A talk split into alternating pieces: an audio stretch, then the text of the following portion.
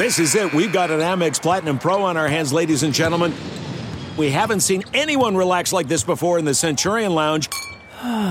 Is he connecting to complimentary Wi Fi? Oh my, look at that, he is!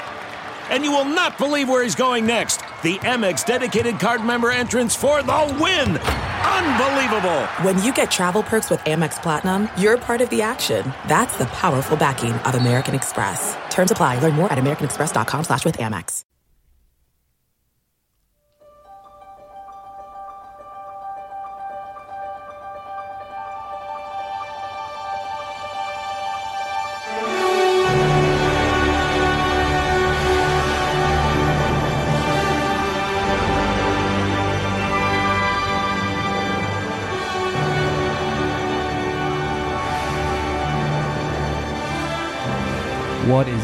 Everybody? Welcome back to another episode of the 23 Personnel Podcast. I'm your host, Spencer, joined by Michael. Hello, everybody. Hey, Are you there? I'm here now. You sure? Yeah, Okay. We may not have had your mic up all the way, but we're good now. we're good. We're good. It's baseball season Yes, it is. officially. Oh, yes. We had um, had to start off with a little bit of the natural. Baseball fans will obviously know what that's from, but how to hit hit them with it. Hit you with the natural. Also, if you're a Rangers fan, you hear that fairly often, especially when Joey Gallo's up to bat. They play us after every home run. Just so you know, neither of us have ever seen The Natural. I've seen parts of it. I have. I have not. So it But was, I knew the music. I recognized it when Spencer was playing it earlier. we screened parts of this, and it was a summer course I took where we watched basically sports movies. It was the best summer class ever at Tech. What was it called? Was it even disguised?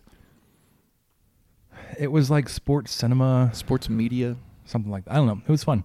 Um, we basically watched sports movies. We watched um, parts of The Natural. We watched all of Legend of Bagger Vance. Um, watched most of like Rocky. Um, gosh, there were several other good ones. Watched Hoosiers. Yeah. So, so basically, like one iconic move from every sport. That's pretty good. It was a it was a summer well spent. I spent there were a lot of athletes in that class too. Mm-hmm. All right, Yeah, that wasn't part of the um, the uh, engineering curriculum. it wasn't part of the PR curriculum either. It was a an English elective that I decided to take one summer. Don't at me, bro. it counted towards my degree in some fashion. I graduated. That's cool. That's cool. It's fun to have one of those degrees where that class counts. Shut up. Not stupid, okay? I wasn't saying It's you not a university studies degree. All right, so we're going to talk a little bit about some some more chicken wings this week. We're going to talk about a trackster setting the track on fire, Correct. hitting very close. I wouldn't say world records, but getting up there with world record times. Fastest in the world currently, definitely in, in a couple races. Basketball season may be over, but there's still lots of basketball news coming out. We are in full full blow baseball season. That's right. Got lots of stuff to talk about there. Although we are not the Dinger Derby podcast, so if you're looking for a breakdown of the weekend series, um, you're listening to the wrong podcast. We have a little bit minuscule football news to talk about. And it's related to Baseball. baseball. Yes, it is. we, we're Um, we're squeezing it in somehow. We are. We're recording early. I'm at, I'm running out of town this week, so we're going a little. We're going on one day fewer, less, one fewer day's rest. We're recording a day early. There you go. Sorry. Um, we will check the old Twitter before we close, see if we get any questions, talk about going yard, and then what we learned this week. So, the Lubbock staking the planers minus the Michaels.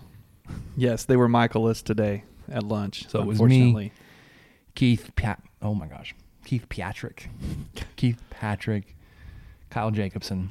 We met together for lunch. Uh, Michael Labar, I think, was working a lunch shift, so he didn't get to see any of the messages till afterwards. And he's like, 120 messages. Wow. Took y'all a while. Took y'all a while to figure out where to go to lunch. It it did because it started with okay, so let's go to lunch, and then when and where, and then we him and hawed for a little bit, and then it was like, okay, so where are we going to lunch, and where and when are we going, and then yeah, it was a bunch of I don't care where we go, you pick. I don't care where we go, you pick. Yeah.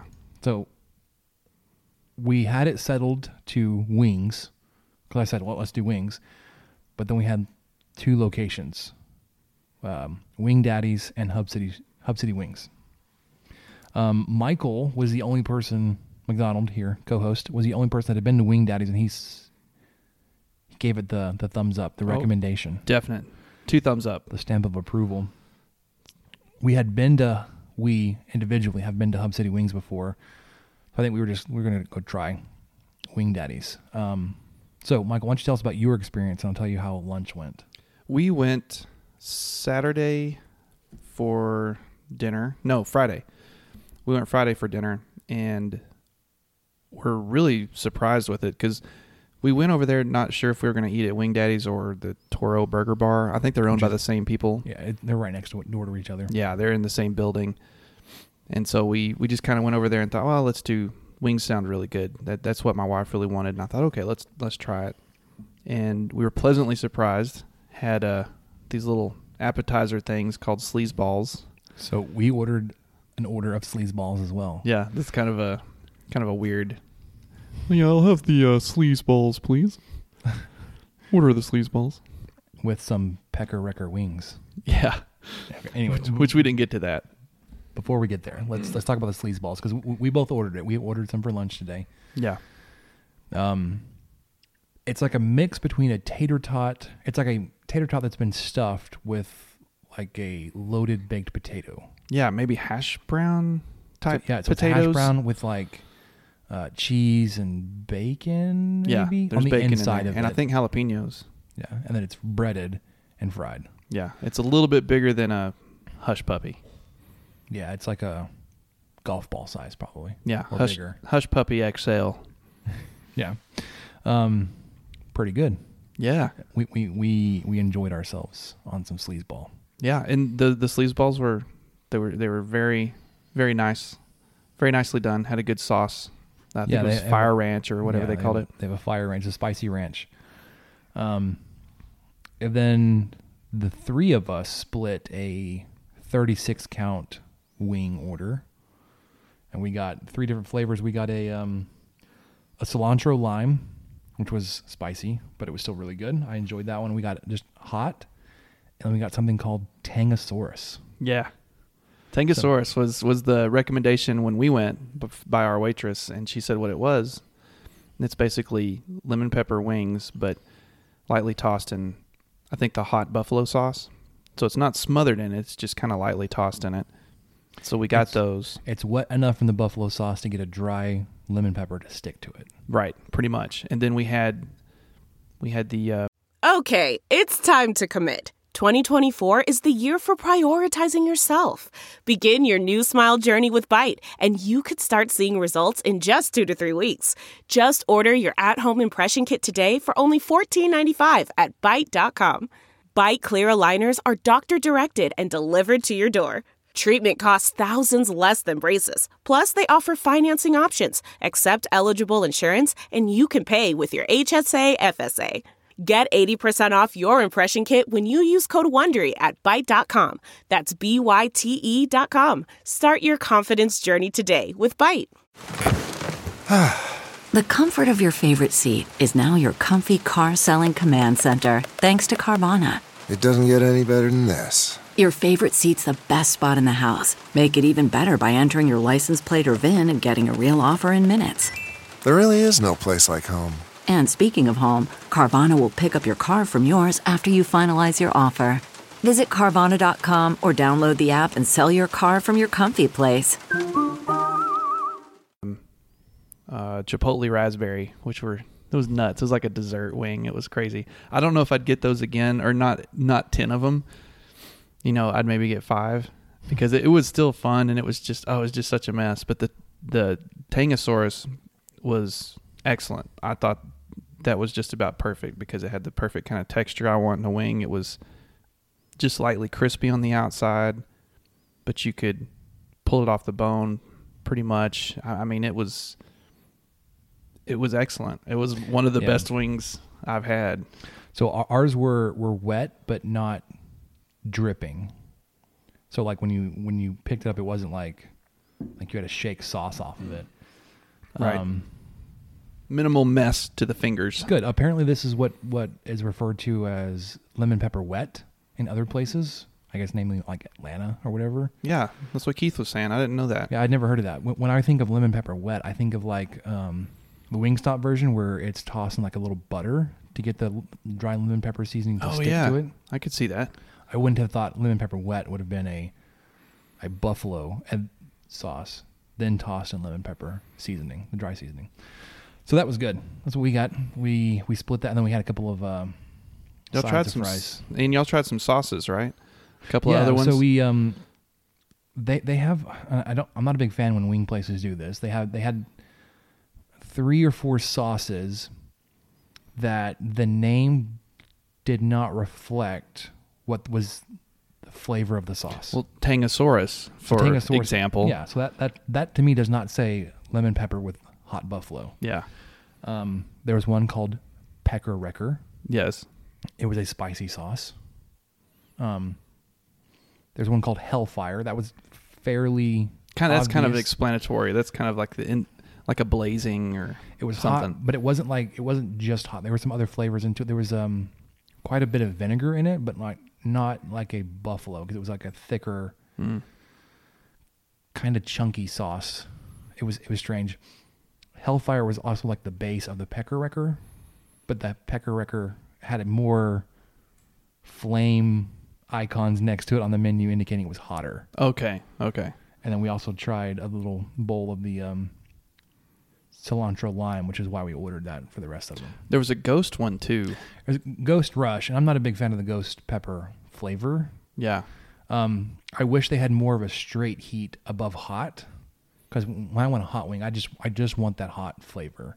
Yeah. I know the extreme from Hub City Wings and Blaze and all that kind of stuff. There's more flavors in it. It's not just the buffalo. But, anyways, it's pretty good. We enjoyed ourselves. Yeah. I think we all decided that um, we would return. Hey, us too. So maybe maybe I'll get to go with y'all next time. You should. Okay, I'll try to. We would have to order something else because the the three of us polished off all 36 of those wings. So And- 36 would not have been enough. Well, y'all okay, clarify though. well, we, we, we got one order of 36. There are smaller orders. We could have done individual orders of 12 right, but and done 48 total or whatever. but the 36 is those were boneless wings, right?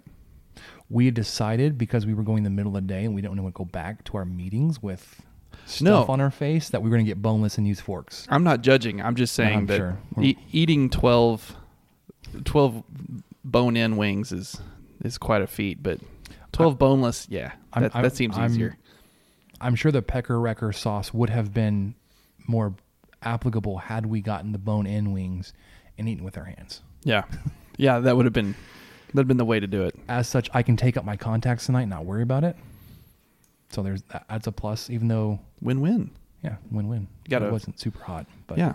So uh, so Wing Daddies, I I don't know much about them. I just know that Wing Daddies and Toro Burger both started in El Paso, I believe. And they've got locations in El Paso, Austin, Houston, Dallas, Yeah, they're kind of branching out Lubbock, into Midland. around Texas, and I wouldn't be surprised if they have s- a location in New Mexico somewhere like Las Cruces, but I have no idea. I'm just making that up. That makes sense just because it's close. Mhm. But uh, really makes me want to go try El Toro or Toro Burger because I keep seeing their stuff on Facebook. Yeah. So Wing Daddies does more than just wings, though. Oh, lots. Yeah, they've got quite a bit on the menu, Yeah. and they're they have some really cool margaritas with uh, peach rings. They have like a they have a bomb bomb pop margarita that has um, it's red, white, and blue, and it has a bomb pop that they just sit on top of it with it. What's that? What's Uh, a bomb pop? It's that red, white, and blue popsicle Oh, okay. that kind of looks like a rocket ship or I a rocket or whatever. So it's that same exact type thing. So they, they've got some really cool drinks and stuff, and it seemed like a pretty cool vibe as far as a place to watch a game, maybe. Yeah. So I, Michael posed a question: best wings in Lubbock. Um, What do you think? I'm a- Possible? I'm a, big fan of the Tangosaurus Yeah. sauce, and I don't know of any other place in town that does that. Um, so that alone may be enough that make me want to go back. Um, the other sauces were they were different. I, we didn't get any adventure like we didn't get like like a sweet spicy mix of any of the sauce. I think they had twenty something sauces yeah, that's a, that They seems about lot. right. um, ranging from something called girly, which I'm assuming is like a sweet barbecue, or like a sweet buffalo. Not not. Yeah, I sweet, wouldn't even like- know like what a, that like is. A really mild buffalo. Again, Right. because it just says girly. Um, all the way up to stuff like Ghost Rush and Hellfire and Pecker Wrecker and um, it was like a jalapeno barbecue and There was one called Hot Honey that sounded pretty interesting to me. hot honey Asian persuasion, Yeah. Asian Zing at Buffalo is one of my favorites. which I'm, I'm gonna assume those two would be pretty similar. That's what I would think too. Anyways, um, like seventy something and Milwaukee. Mm-hmm. Go check them out. We're not sponsored. No, we're not, but at all. We could be. we could be. We could be the uh, So forget a queso sponsorship. Just get us some wings. yeah. sponsors. Wing Daddy could be the official wings of Twenty Three Personnel Podcast. So anybody ownership, management, marketing firm, we're here for you. Yeah, hit me up. I already like your pages on Facebook. All right. So track Wow, Divine Oduduru. It's a fast man. it's an, it's insane what he was able to do this weekend. So this past weekend he ran at a meet. Um, oh, I'm scanning through it. Is in Waco. the Michael Johnson Invitational in Waco. Excuse me. He ran a 994 100 meter dash. So That's That- booking. that's it. That's really fast. Less than an hour after that, he ran a 1976 200 dash. So, um, according to this article, a sub 10 second 100 is the fastest in the world this year. So it looks like nobody has run has broken a 10 second 100 and he ran a 994 so it was 0.06 faster than that. Um only 18 other men have recorded a faster 200 like ever than Divine Oduduru's 1976 this weekend. Guys like Usain Bolt, Michael Johnson, Carl Lewis, LaShawn Merritt, Yohan Blake, Justin Gatlin, Walter Dix, Tyson Gay, Wallace Spearmon. That's fast. That's very fast. That's a lot of good sprinters. The fastest ever record currently held by Usain Bolt is 1919. So still, I mean, half second faster. Yeah, that's- but Bolt's like six six, and he's like, he's the standard like gold medal runner of our day now. He's still doing stupid things. Um, Oduduru's 19.76 is the second fastest ever by a collegian runner. So no other college athlete or one other college athlete has run that fast or faster. Everybody else has been professional. Olympics, Olympians. probably. Yeah. That's nuts, man. I know, and he's you know you mentioned Usain Bolt. Uh, Divine is only five foot ten. Yeah, so he's not like the six four or however he's six five. I don't Six know. four, he, six he's up there. He's I think six four, but I'm, I'm not quite sure. Six five. So he's got seven inches on Oduduru. He also, of course, I mean, and, and this makes sense that uh, he broke the Clyde Hart Stadium records there in Waco of 10.02 and 20.3, which were both set by then Baylor star Trayvon Bromell, who won the 2016 World Championship gold medal in the 60 meters. I mean, obviously he was going to break some records that day, but it's kind of nice to have broken a, a record of a a Baylor individual in their own house. It's good. It's good. It's good. So congrats, Divine. Looking forward to some more outdoor season accomplishments. Still going. Um, you know, a year ago he won the, a, a national championship up in Oregon. Kind of a surprise because I think he was in like lane seven or eight, which is not typically where your fastest runners are coming from. And he, like, it, it kind of surprised the um, the commentator, the broadcast crew as well, because they're they're talking about the the top three guys, and like maybe half a second before the race is completed, they're like, oh look, there's Divine Ododu from Texas Tech, and he wins. Yeah, the I, I think the way they usually do that is they go fastest from inside out. If I remember right, I think lane four and five are kind of your coveted fast lanes, and I know that because I was usually if I ever made a a second, if I ever qualified into some sort of advanced round, it was usually by the skin of my teeth, lane one or lane eight or one of those outside ones. Yeah, so last season, so last August, he ran a 2018 200 indoor. So he's getting he's he's getting faster into this outside. Just incredible. Yeah, so um the 20 Never mind. That's not It was June 2018. Okay. the, Okay. the the Oregon meet. So it's coming up on about a year ago. Anyways, congrats Divine Oduduru, congrats Wes Kittley and staff and the rest of the track team because he's not the only one that's blazing fast. Obviously, with all the accomplishments they've been able to rack up this past season, indoor and outdoor. It's outdoor season now. Looking forward to all of that because they were competing for a national championship in indoor this season. Yep. Now it's outdoor season and they get another shot at it. So, basketball. Let's do it. There was a, a big announcement this past week. What'd you hear? I heard. Uh, sorry, I was gonna try to make some kind of snarky. Oh, joke, but man, that's I- too bad. I, I, I set you up. face. I tried. I tried to set you up for a snark joke, I know. Jarrett Culver announced he is headed to the NBA. which is no big surprise. I think a lot of us were a little bit. We were talking ourselves in and out of it, Yeah. based on how the announcement went down and how he was calling people to an event, and like, well, that's not. I could see it going either way. So he was there, surrounded by his family, um, his his two brothers, his parents, and Chris Beard, and then there was a, a fairly large like banquet room that, from what I understand, was packed with fans. Cool.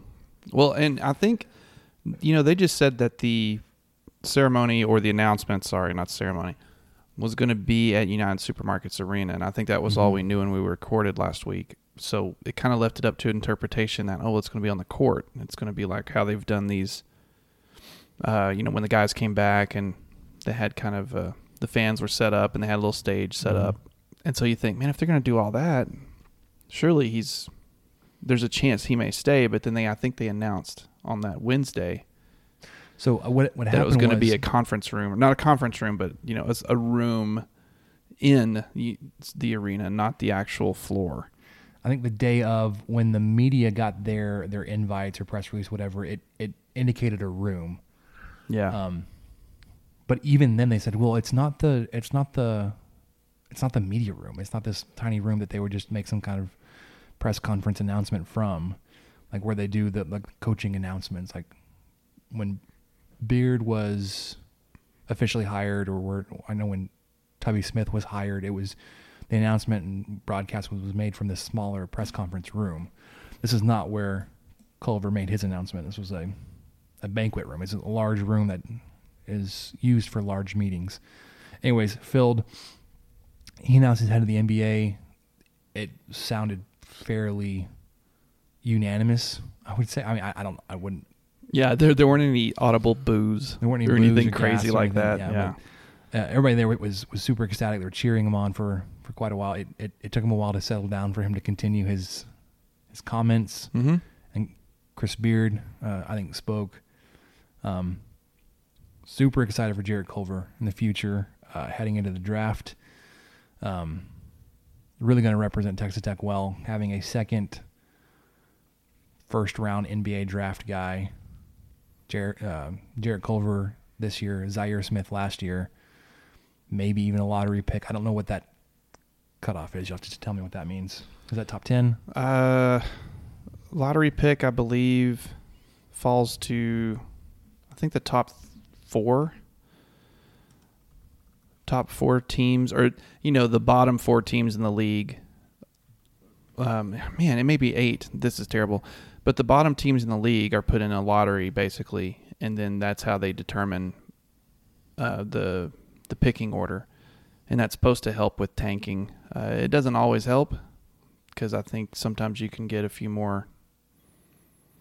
Um, I'm I'm not sure how exactly the lottery works. You might be able to get a few more ping pong balls in there if So- you're worse than others. So it looks like there was a new system put in place for this this upcoming draft, uh, uh, tweaked a little bit.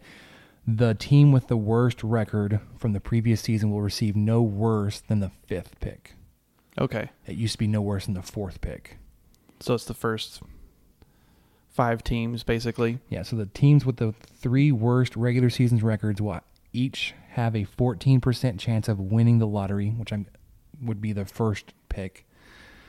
Um, odds of the remaining participants in the 14 team lottery will reduce gradually after the top three. Um, after drawings are concluded for the first four picks, so those first four teams are drawn basically. Um, the other lottery teams will continue to pick in inverse order of their regular season record. So So he by saying he's a lottery pick, he's basically saying he's a top five pick. I would assume that's what that means. Uh, You know, just kind of short Unless top short term. 14. Yeah, Anyways, I don't know. It could be. He's going to be up there, whether it's top 14. He's going to be a millionaire this time next year. this time, like next month.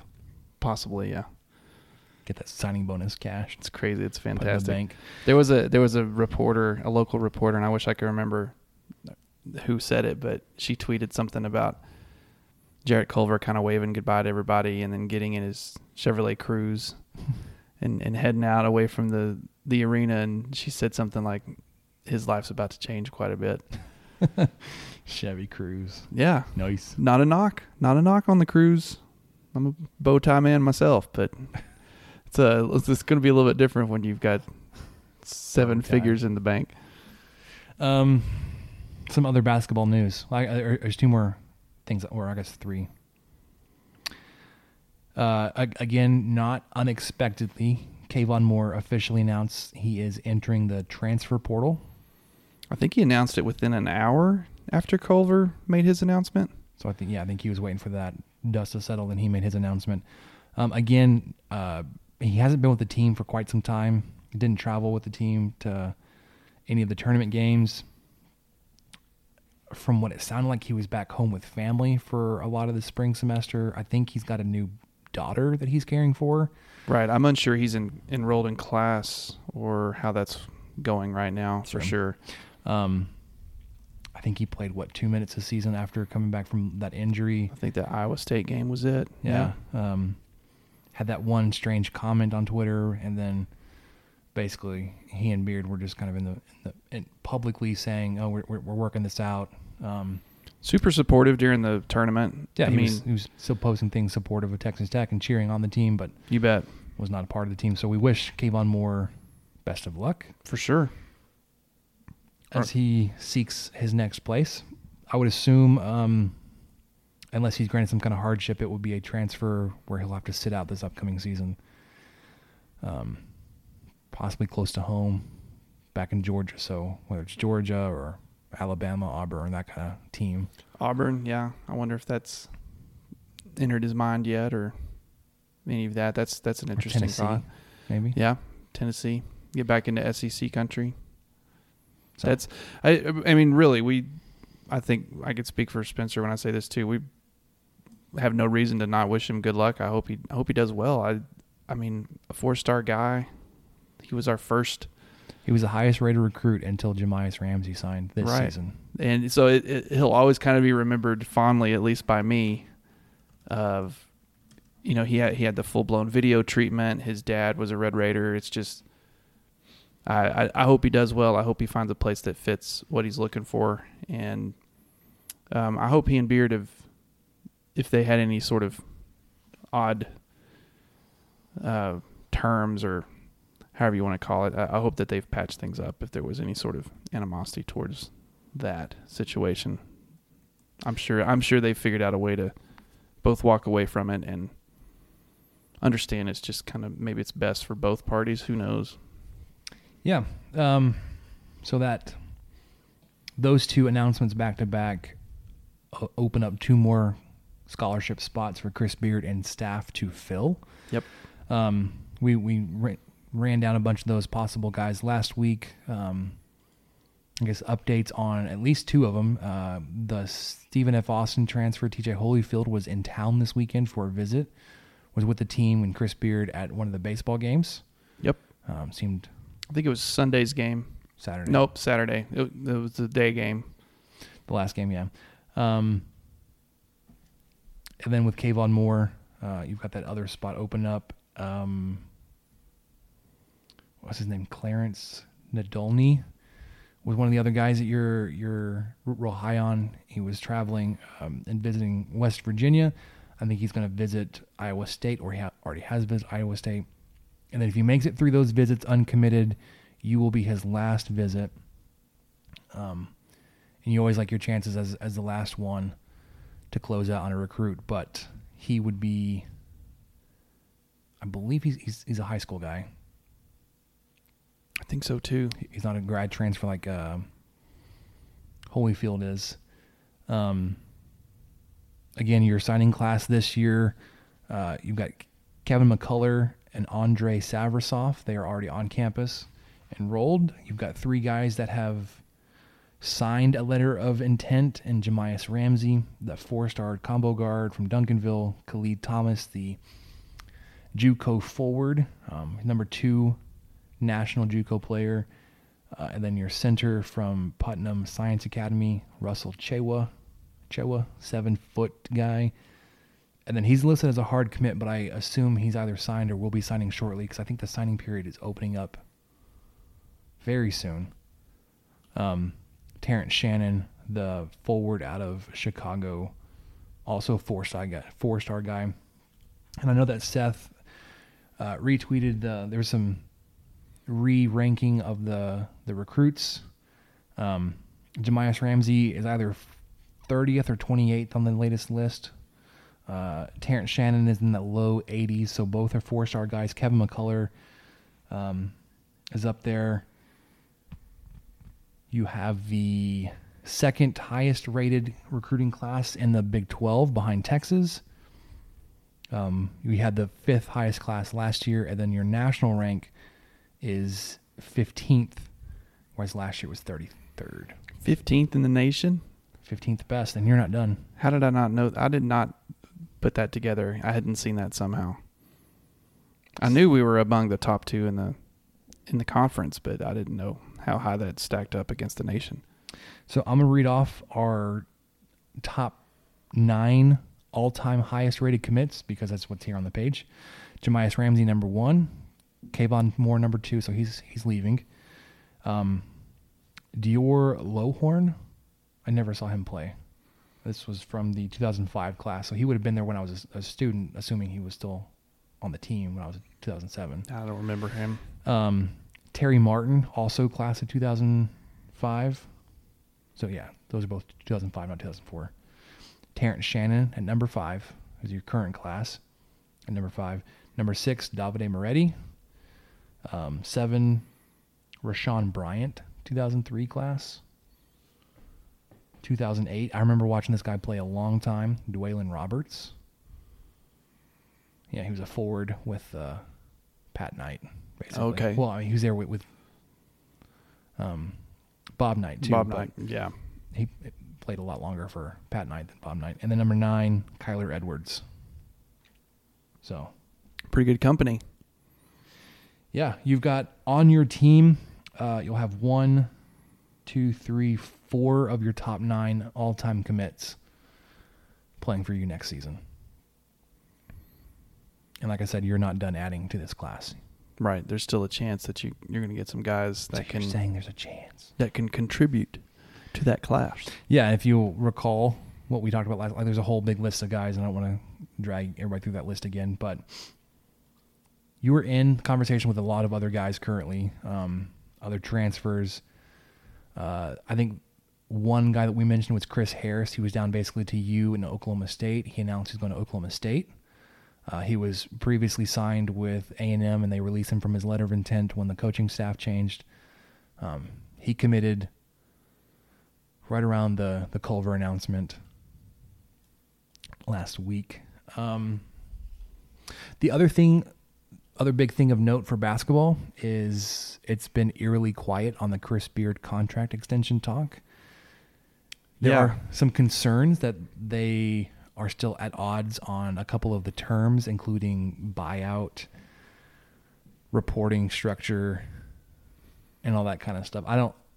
These are only rumors, right? We haven't heard anything saying from anybody that would say, "Hey, I I've heard this from a reputable source. This is actually what's happening," or you know, um, Kirby Hocutt saying, "Hey, we're, close. We're still working on a couple of things." No, but it's been stuff like Chris Beard doesn't want athletic director oversight. I, I guess into some of his coaching decisions, like it- sorry, his coaching hire hire Right. decisions. It seems like a a new school policy might be implemented that would allow Tech to fire anyone or any coach specifically within 90 days. I believe it was either 90 or 120.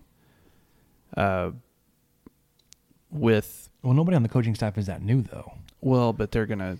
I mean, he's gonna with- have to with- replace some guys. I think didn't we lose an assistant or two just recently?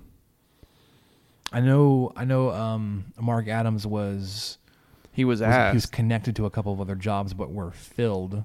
Yes, but I thought there was someone that we may have lost. Anyway, there, there's just some some wording behind that I've heard that is kind of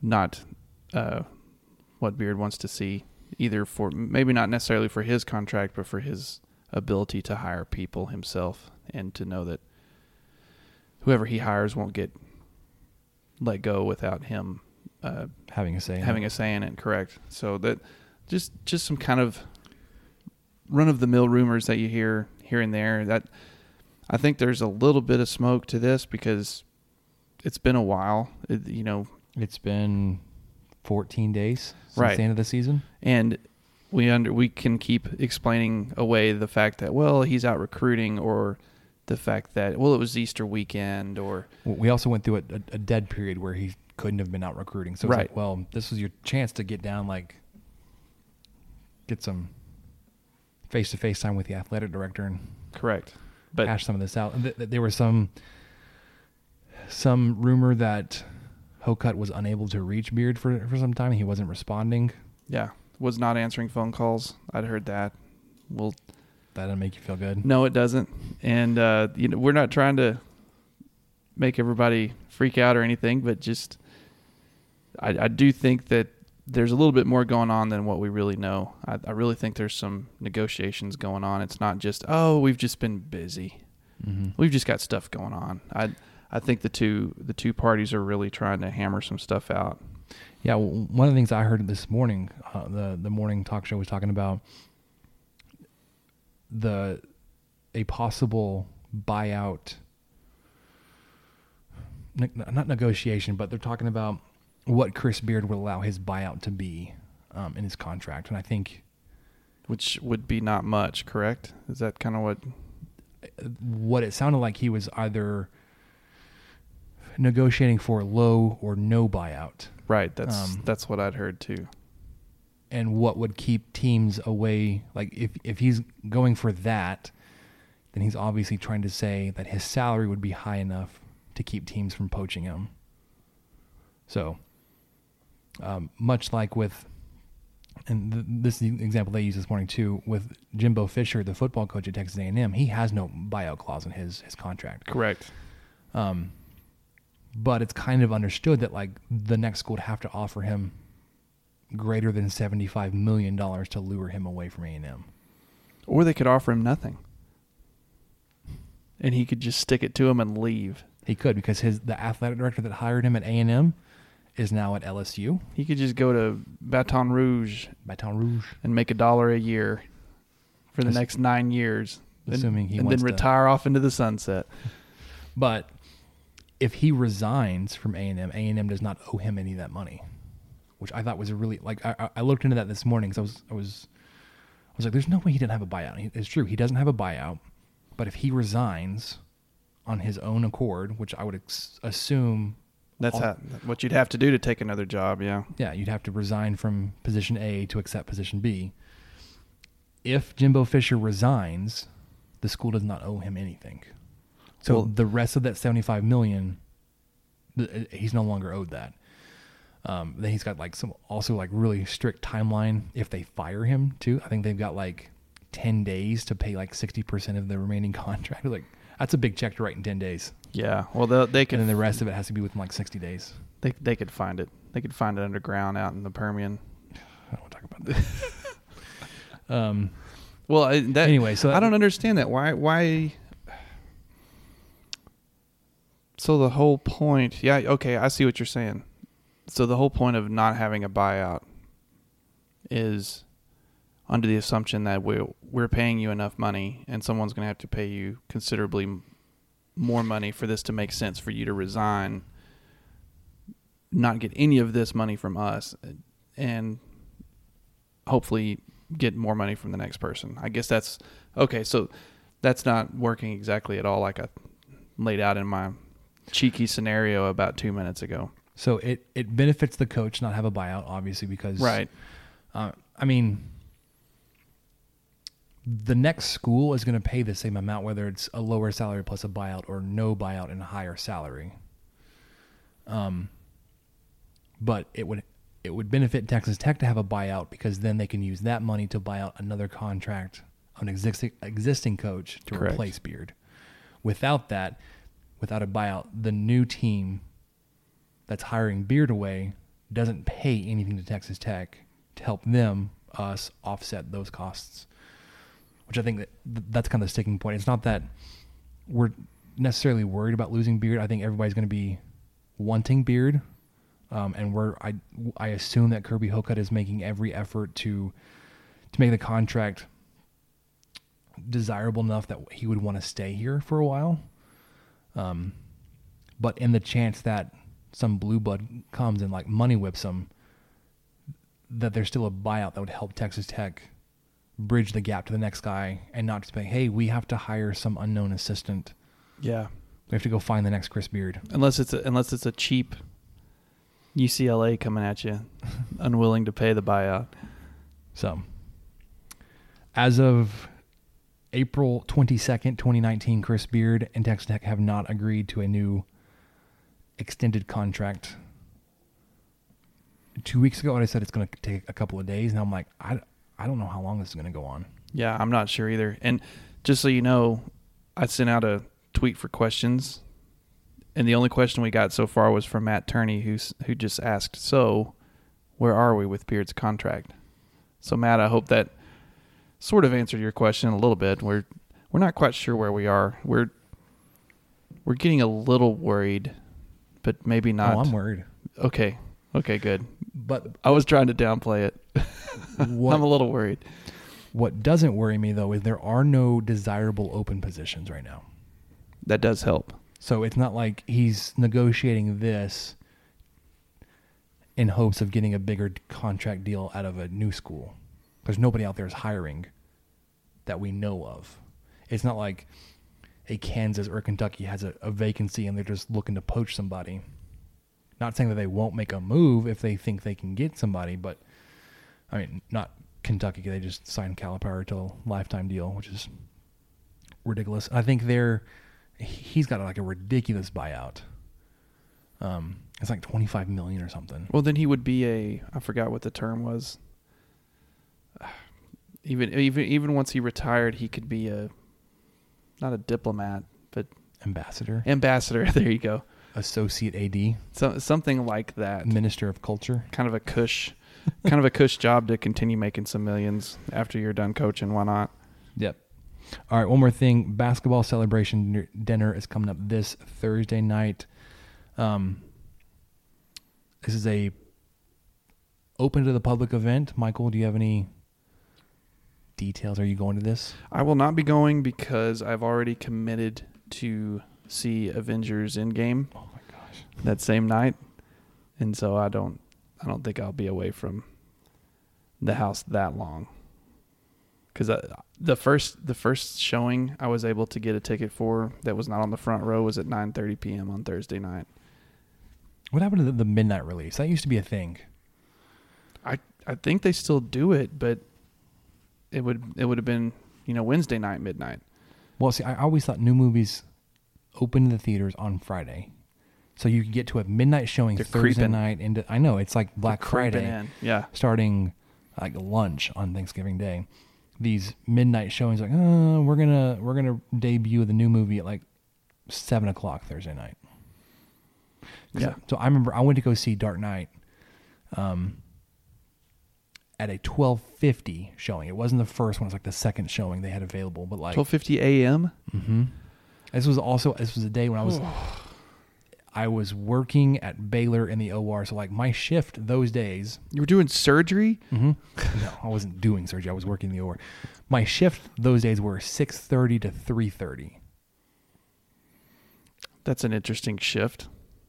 So I was awake from six thirty that morning. Well, you know, probably five thirty or so to get up and get get to downtown Dallas. All the way, I, I, I didn't make it through the entire movie. I, I, I fell asleep during it because it was such a long day. But like the movie started at twelve fifty a.m. Friday morning.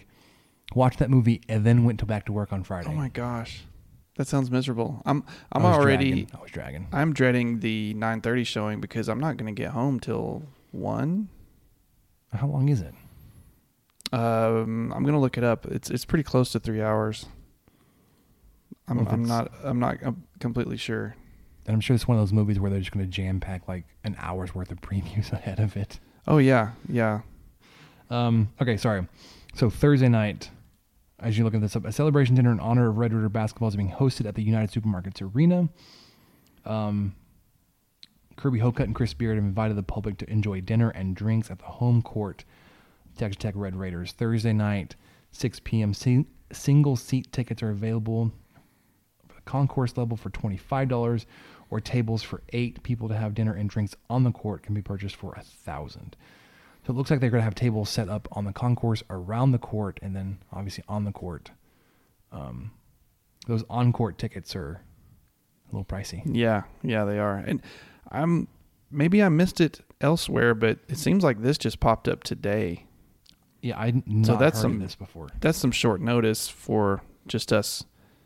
Let's go ahead and drop a thousand dollars on dinner Thursday. Yeah, us us normals out here who you know even twenty five bucks for a dinner is is uh I had to ask permission pretty high. to get that forty dollar tailgate, that baseball tailgate dinner. Yeah. You just gotta you've gotta check those things. There's there's like a certain level where it's okay.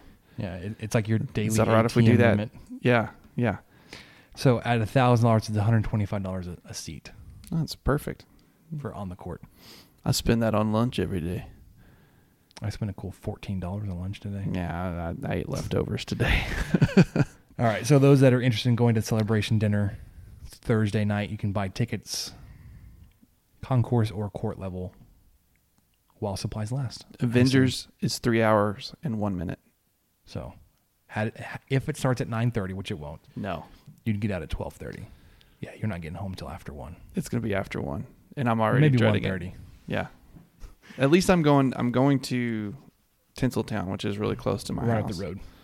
That's not too bad. Speaking of road, so it's raining tonight. There's a stretch of University between 114th and 98th. With any bit of rain, it's completely underwater. Like usually, I, I can get all the way over. If I'm coming northbound, I have to get all the way over into the southbound lane to get around this puddle. Mm-hmm. Tonight, I was like on the curb southbound, and I was still like fearful I was going to drown the car. Well, it's It's deep. Lubbock's a flat rock, man. Yeah, man. Just so It just has to absorb. Sometimes it just it got It nowhere takes- to go. It just it- has to g- go down. It's probably gonna take some time. I'm I'm not gonna take university home tonight. Yeah, probably not. Hmm. You might take Hmm. the access road. I'm gonna go around. Yeah. I need to get gas too. All right, baseball. Um, for those of us that were saying the sky was falling last week, I don't know if I was on the panic button just yet. I was concerned. I was going to ask uh, Keith, uh, um, you know, when is the time to be worried about the baseball team? I don't. I don't think last week was too soon, right? You you lost, um, two three to West Virginia. Yes. And then you got hammered by Duke. Yeah, got hammered by Duke. Um, this weekend, you come home to host Baylor, who is leading the conference. They were number one in the conference going into the weekend, one of the hottest teams. You lose the first game Thursday night, ten to eleven in eleven innings. So you you made a comeback.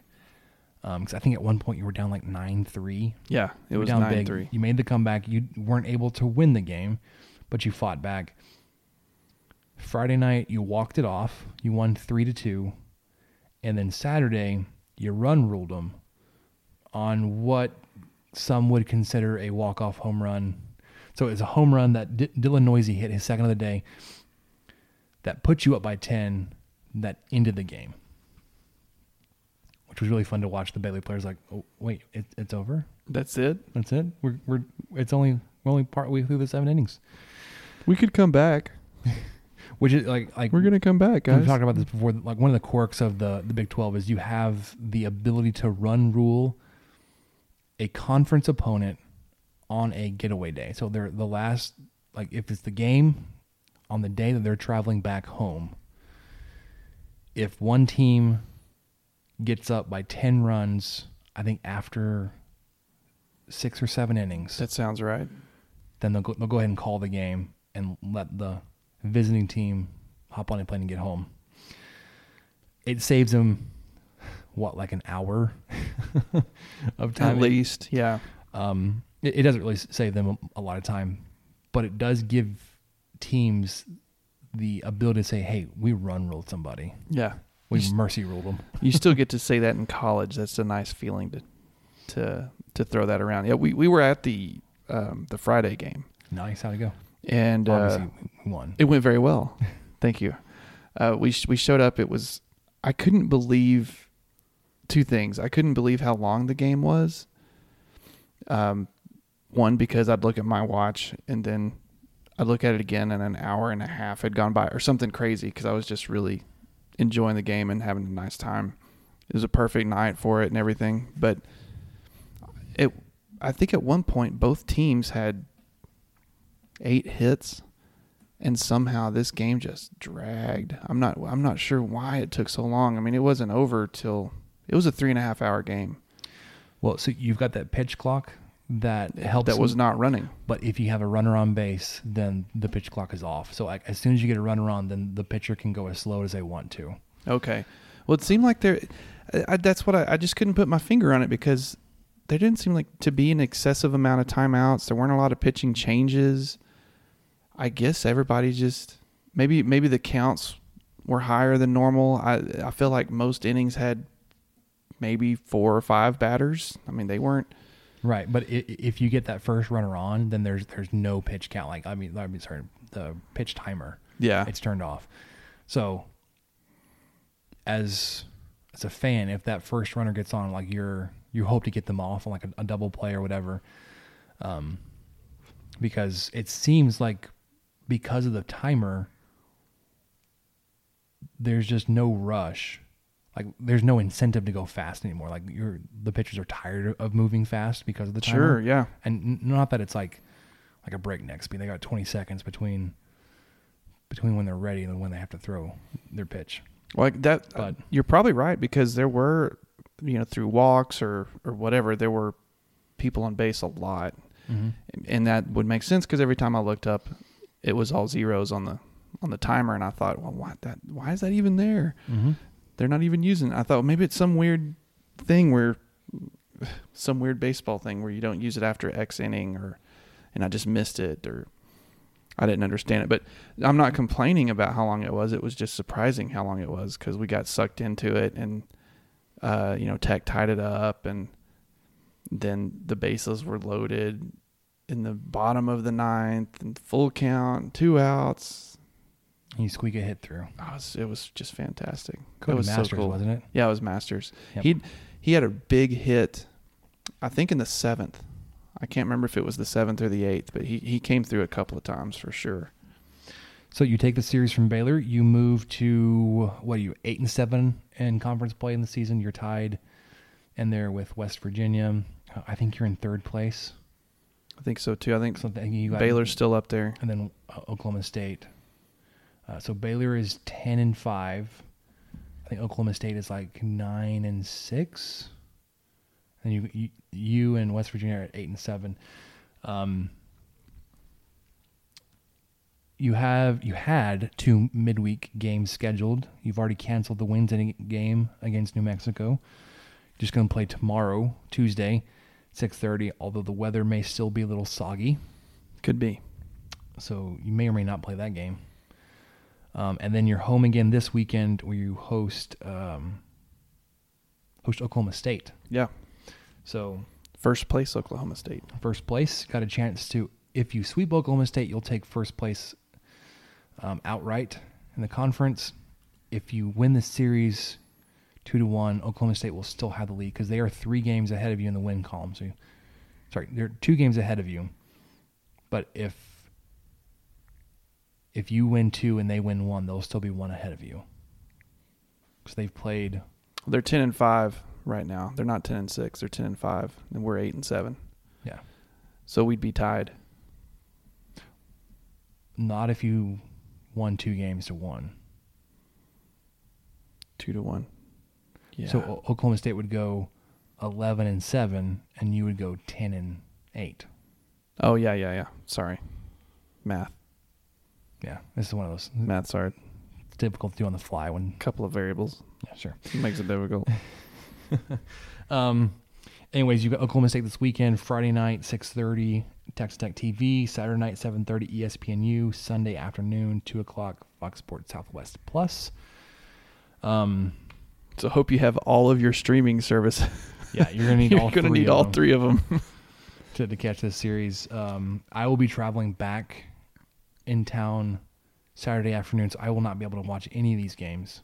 Well, I will not be able to attend any of the games, which is unfortunate because I think there's only there's one more home series left, home conference series left. It's Oklahoma. Uh, n- not next week, but the week after. I think after you do finals, and it's another Thursday, Friday, Saturday series the week before you start the Big 12 conference tournament. So, um, got a great chance to to get back into control, um, or at least be making your way uh, back into control for the conference race. Um, speaking with Keith this afternoon, it's not out of the question for you to still be a host for regional or super regional. Uh, I, I would definitely say you're still squarely in play for it to host a regional. Um, Keith is under the impression he has the opinion of that you need to win the rest of your series to be in play to host a super regional. Um, I think the only time you've been a top eight seed and hosted a super like you, you did that once. The other two times you hosted a super regional, the team you were paired up with upset the national seed. So you were either the next highest seed or a combination of that, or you had the better facilities to be able to host. So when you play College of Charleston in 2014, um, and then when you hosted Duke, because Duke upset the high, the national seed last year, because you were nine seed, top eight hosts. okay. Okay. So Duke upset. Was it Georgia? I don't know. I don't remember. Either way, because because uh, Duke won their their regional last year, you were able to host a super regional, and then the last time you, the time between that, I think when you you hosted East East Carolina for the super regional, you were you were a national seed that year. Um, so you're still in play to be able to to host a super regional. Uh, if you make it that far, you've got some work cut out ahead of you. You need to go on a tear, win these last three conference series, um, Oklahoma State, TCU, and Oklahoma. You've got some non-conference midweek games that you need to win. Uh, New Mexico being one, UT RGV, and Florida Atlantic. I think it's Florida International. Florida, one of those. F FIU. you sure it's not FAU? I'm not sure. No. One of those weird directional Florida schools. Um. Okay, if you want more baseball knowledge, please listen to the Dinger Derby podcast. This is not. I don't have my my baseball scorebook in front of me, and not that I score a lot of baseball games. I enjoy doing it. I'm taking it with me to Phoenix this yeah, week when I go. you're going to the D backs. D-backs and Cubs. That's pretty good. I'm gonna watch that game Friday night. Um, Keith does. He's got all kinds of great notes for you. Um, great recap and then preview the next week.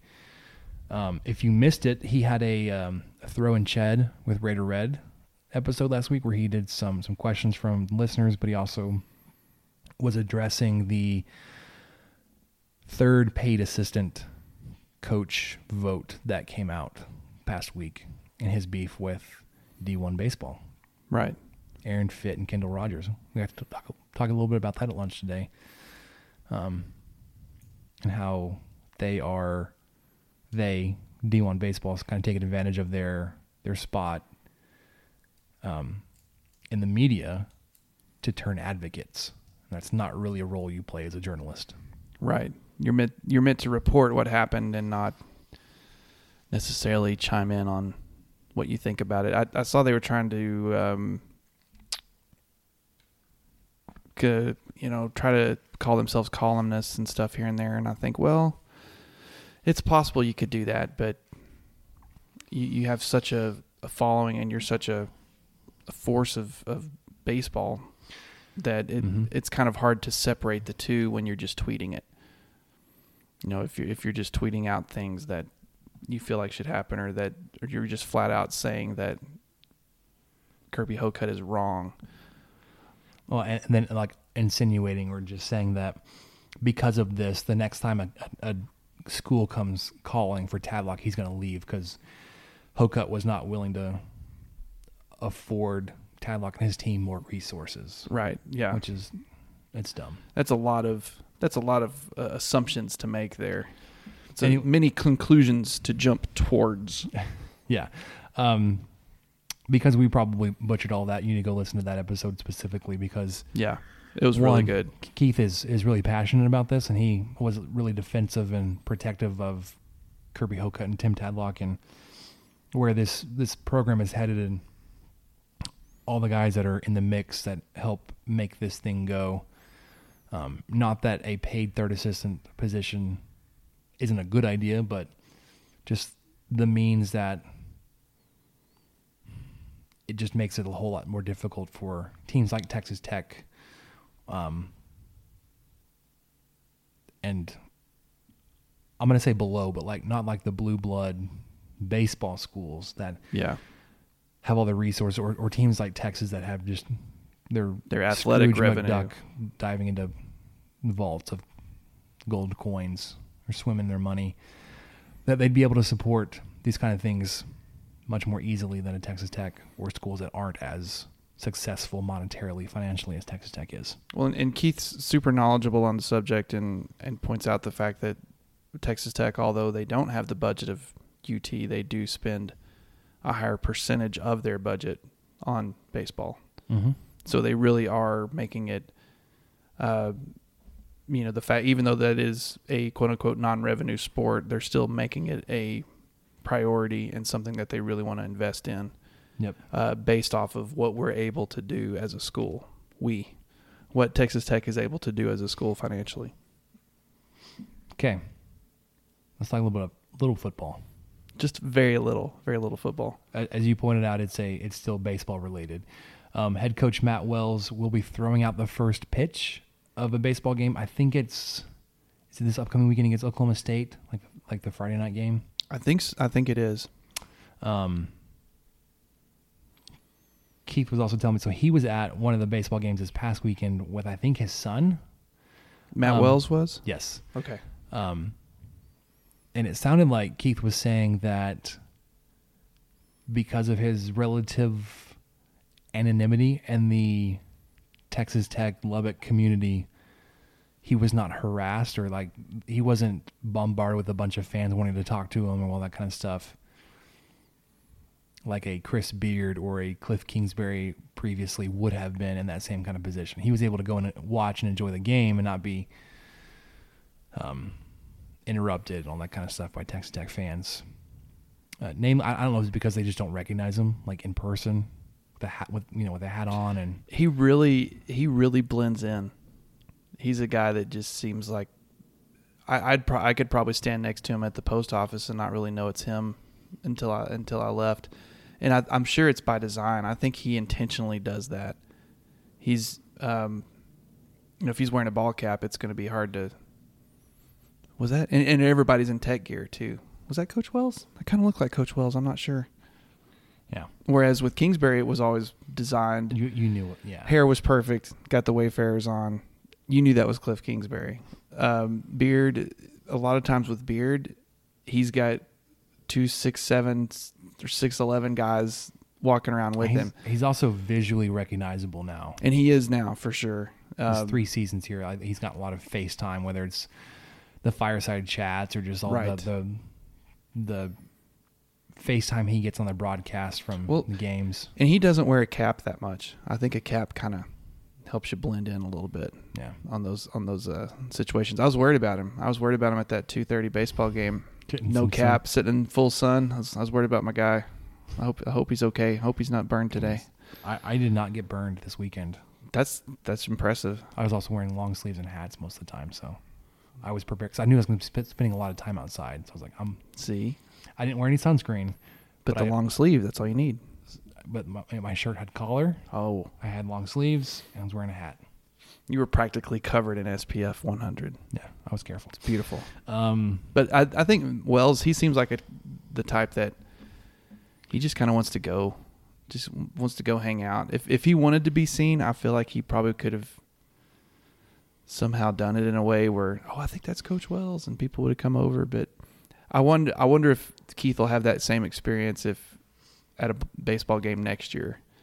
You know, if Well- if he sees Matt Wells at a game next year, if, if he's more recognizable, more folks around town will really oh, okay, okay, that is that is Coach Wells. I would assume so. Yeah, I, I feel like it's gonna be a little bit more hectic for him to go places, but probably not near as like like it ever was for Kingsbury. I would also assume after, like, at least this this next game when he throws at the first pitch, he's not going to be some anonymous Texas Tech fan watching the game. I think people will Right. know him at least in that that instance, that game, that I, night. I would think so too, for sure. Okay, so we we got that one question from Matt Turney asking about the status of the Chris Beard negotiation, contract negotiation. Um, It's a whole lot of no no news is not necessarily good news at this No. point, but as long as it's not Chris Beard is resigned as head coach from Texas Tech, he's going to Arizona or something. yeah, as long as it's not that, we're we're still we're still moving probably in the right direction. Hopefully, get an announcement here pretty soon. Um, did you, did you do one more final check of the questions on the Twitter? I did. That's all we had. Thanks, Matt. Yep. Uh, going yard. Um, My yard guys came today. oh, I can't believe you still use a yard. I, I sorry, Still. I, I still can't Still. believe that you use a yard service. It's not like it's been. I can't believe you still use it after one week, but I'm running on like 20 plus years of mowing. Probably 25 ish. you want to know what, what I what I can take a break for a year. what I learned today. What? I mean, this is not what we learned section yet. I learned that Keith Patrick also uses a lawn service. He's he's smart with his time. No, It makes sense. Sometimes you just have things you've got to do that you can't get to, and so you manage your time wisely. I have a question. What's up? So I'm going to be out this week because you don't have a lawn service. Or sorry, because you have a lawn service, you don't have to mow your yard. Correct. Could you come mow mine? I'm gonna be out How, of town. how old? How old's your boy? Four. He can, he can do it. No, he can't. He, he can get his mom to help him start it, and then he's fine. He just walks. That's all he needs.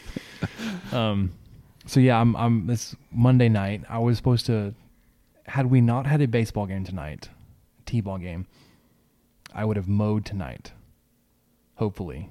But we also had rain. So the little bit of time we had tonight without rain is the about as long as our baseball game. It rained a little bit before the game started, and it was clear for like an hour and a half. And it was getting ready to just pour and dump on us right after we finished. But they they canceled the games following us before they even started Oh yeah. because of the incoming weather. Um, I have to get ready for my trip this week. I have to record this podcast. We had to go to the store. Um, so my yard, even though I, I've been banging the drum of you need to, you need to mow your yard twice a week, was mowed once last Monday. I haven't mowed it since, Oh, and it just rained on it and too. it's getting it's rained tonight. You're gonna get back. It's gonna it's it's gonna have its it's gonna be parted in the middle. It's, gonna gonna, be so flat. long. It's just gonna lay flat and have Yeah. bangs flowing out into the into the sidewalk. Yeah, so I, yeah, I need to see if I can. Now I don't have time to mow your lawn. Your your lawn. You would really enjoy it. Well, Mm, it's it's busy. small. Busy. Um, I mean, small. It's like three thousand square feet. It's not. It's not. gonna see the It's not, it's not a big yard. It's not a. It's not a postage stamp. yeah. Um, you'll get done like You don't have 900 feet of edging. no, and and you don't. I'm not asking you to edge. I'm just asking you to just mow. Well, I'm telling you, I'm not gonna do it. So when I get back on Saturday, uh, had, it's going to be almost two weeks of growth. be really hot on Saturday, so I think it, I think you'll be in good shape. Yeah. Won't well, have to. You, it won't be raining or something. Well, here's the thing. I'm going to get home and like have to head straight to the baseball game because Grayson's got a game I got to be at Saturday. And then we will, we'll have some family in town, so we're gonna go out to dinner that night. So hopefully, there gonna be there's gonna be enough time between baseball game and dinner. I can get there and mow. Hopefully, See, just imagine if you didn't have to do that. well, I'm I'm I'm not saying it's not a like it's not desirable this week when I can't get to it because I'll literally not be in the state. It's true. See, look at you stressing about your yard. It needs to be cut. It needed to be cut before that. I needed to mow it last week. It's killing me. I was you. going to do it on Friday before we went out of town. Just get up really early in the morning and do it. When's your It- flight? It's got to it's got to dry. It'll be fine. It'll, it'll dry after you mow it. No, the the my flight's at two thirty. Oh, you got all the time. Just take a lunch. I'm I'm going to lunch with my wife before I'm gone for six days, five days. Okay, well that's smart. That's a smart move. You should totally do that. And then mow. Y'all could eat a quick lunch. Pick up some. uh I was gonna say Quiznos, as if that's a thing. Pick up, uh pick up some sandwiches from United on the way. Have a tailgate lunch. It'd be fun. Have like a picnic. Yeah. Then you can mow the front yard and finish rest your sandwich, and then Well, see, mow the I- backyard. I have to meet her at work. Oh gosh, this just gets so complicated. I don't know how you're gonna mow tomorrow. Then I don't know how you're gonna do it. I, I, I need I need the rain to stop and I need there to be sunshine in the morning so I can mow at like eleven o'clock. Even then, it's not gonna be dry, so I'm I'm screwed. It's not gonna get mowed. it it'll be fine. I'm already resigned to that. I know a guy. I'm sure you do. You're gonna pay him for me? No. No. Okay. Um, what do we learn this week, Michael? Let's let's wrap this thing up. I learned that my my little two year old daughter absolutely loves opening Easter eggs. We we shot some videos of it. Like just opening Easter egg, not like Doesn't matter what's in of it. Doesn't matter what's in it. And she couldn't she couldn't quite figure out how to open them, so she was getting me to open them, which was a delight. It was it was so fun. So she'd hand the Easter egg to me and I would pop it open and she would just sit there with her hands clasped like and going, "Wow." and this is before I even opened it. She was just really excited and she did this I probably 9 times out of 10 she was this excited and then I'd I'd open it in front of her and then I'd take the top off of the egg and there'd be one starburst in there or you know some stickers or Mhm. something you know some little knickknack toy and wow you know she would just explode with excitement she'd she'd reach in and grab it out and she'd hold it above her head and then uh the pinnacle of my dadding to this point was when she would open it and I've shared my love of Starburst on this podcast. Love Starburst, huge fan. You're a Starburst man. I am. I am a Starburst man. Some are Dapper Dan man. I'm a Starburst man. You don't have the hair for Dapper Dan. I know, but the Starburst helps glisten the old top of the dome. But anyway, uh, she, you know, she would open the egg and get really excited about the starburst in there, and then she would painstakingly open a starburst. Takes her a little while. She's very Sure. thorough. And she's two. She's two. She's but she was good at it and she got it. And so she would try them and just kind of lick them and then decide she didn't like them and then hand them to me and then all right, you know, I'm her dad, sure. And it's a starburst. This is not going to waste. so I would eat it. And then eventually she got to where she just after about 3 or 4, she just decided, okay, I don't like these. But she kept peeling them and then would hand them to me every time. And it was so wonderful. I just felt I was so proud, and my stomach hurt so bad, but I didn't care. How many Starbursts do you have? I consumed. I mean, in the twenties. I'm I'm pretty sure we were in the twenties That's for Sunday. packages. Yeah, they just well, I couldn't resist them because they were the perfect temp because we had set them out in the yard, and so the starburst had gotten a little warm, and so they gotten a little soft, Hmm. and you just pop them in your mouth, and man, that's, that's good. That's good living right there. You- I've got to. I just need to teach her how to shell pecans, and then I think I'll be set. Just bring you shelled pecans. Bring me shelled pecans and peeled Dad. starburst. Get you some pecans. Good to go. What did you learn? So I learned that I'm either really bad at hunting or I picked to go hog hunting on the one ranch in the world where pigs are smarter than humans. There's probably a few of those ranches. Because here's the thing.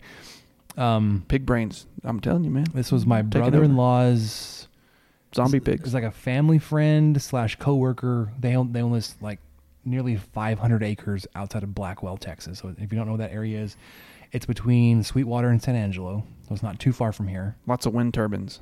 Lots of wind turbines. Um, not flat. There was plenty of elevation with plenty of trees. Great little hunting ranch. I loved it. Um, and their setup was so cool. They had like two bunk houses, um, with little swamp cooler ACs and like overhead fans. But like the bunks, they were the one we slept in had two bunk beds and a like a love seat couch, and then had a TV with like a full, um, movie rack of That is- movies. They're just really roughing it, man. Oh, it was it was rough. That's when Yeah. I think of hunting. That's what I think The, of. the other bunkhouse had, had a couple other bigger beds, but they the the brother in law got there first. and He claimed those. Um, had a bathroom with a big shower. I didn't shower, but it was a big shower. you didn't shower. I, was- I was I was only there a couple of days, but I, I was I was I was stinky when I left. just Um, like a, it was almost like it was absurd that you would have even considered it. Well, I didn't shower. It's it's deer camp. Why are you gonna go shower? Well, because you got one. Same So? reason. Same reason you're gonna watch Pure Country because it's there on the Blu-ray. Well, it's also like it was also well waters was like heavy in sulfur. So like anytime you turned a tap on, Oh, it was stinky. good. Like Yeah. not that you would smell like sulfur after you wash your hands Right, or what you shower, just- but like you would smell it and like this it's rotten eggs. Yeah. Stand in a cloud of. yeah. It's probably Um, H2S. Y'all are lucky to be alive. Here I am. I survived. Yeah. Um, and they had a kitchen. Oh, it was really great. G- great setup. They have um, multiple blinds and feeders, so like the true Texas style hunting, where like you set up a, a blind hundred yards away from a feeder, Bait. whatever. Um, it's it's not like this is the only place that does it. It's not like we're.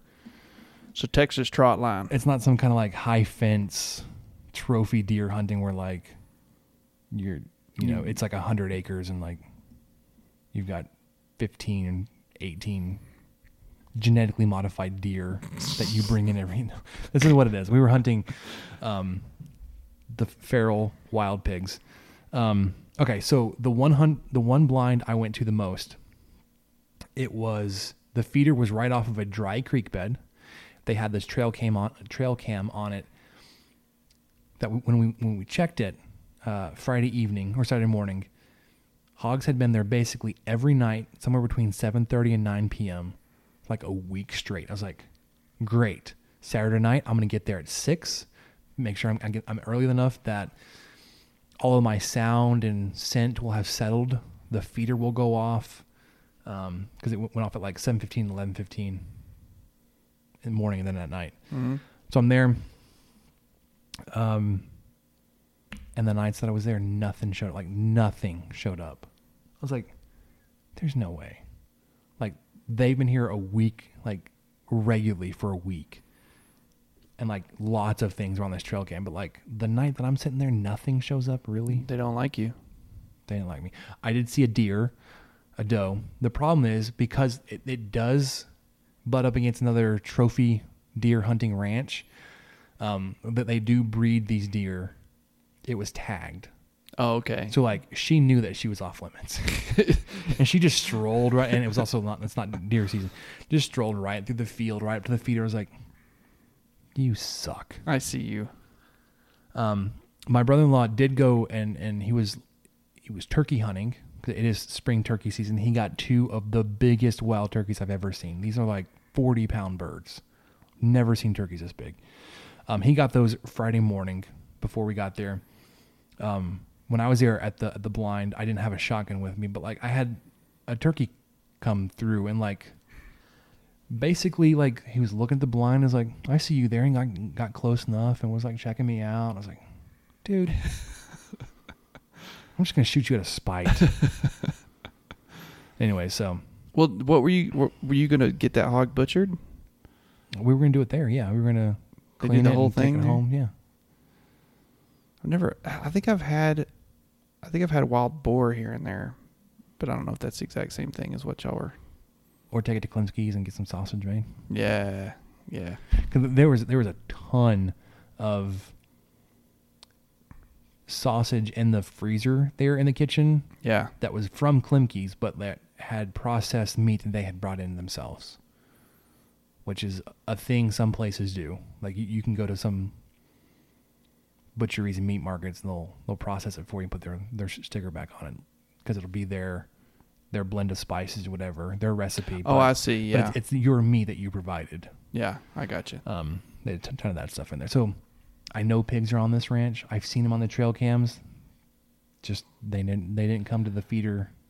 They just knew. They knew it was there. They, they knew you were too good of a shot. They're like, ah, some of these other hunters I can probably avoid, but that Spencer guy, he, he didn't mess around.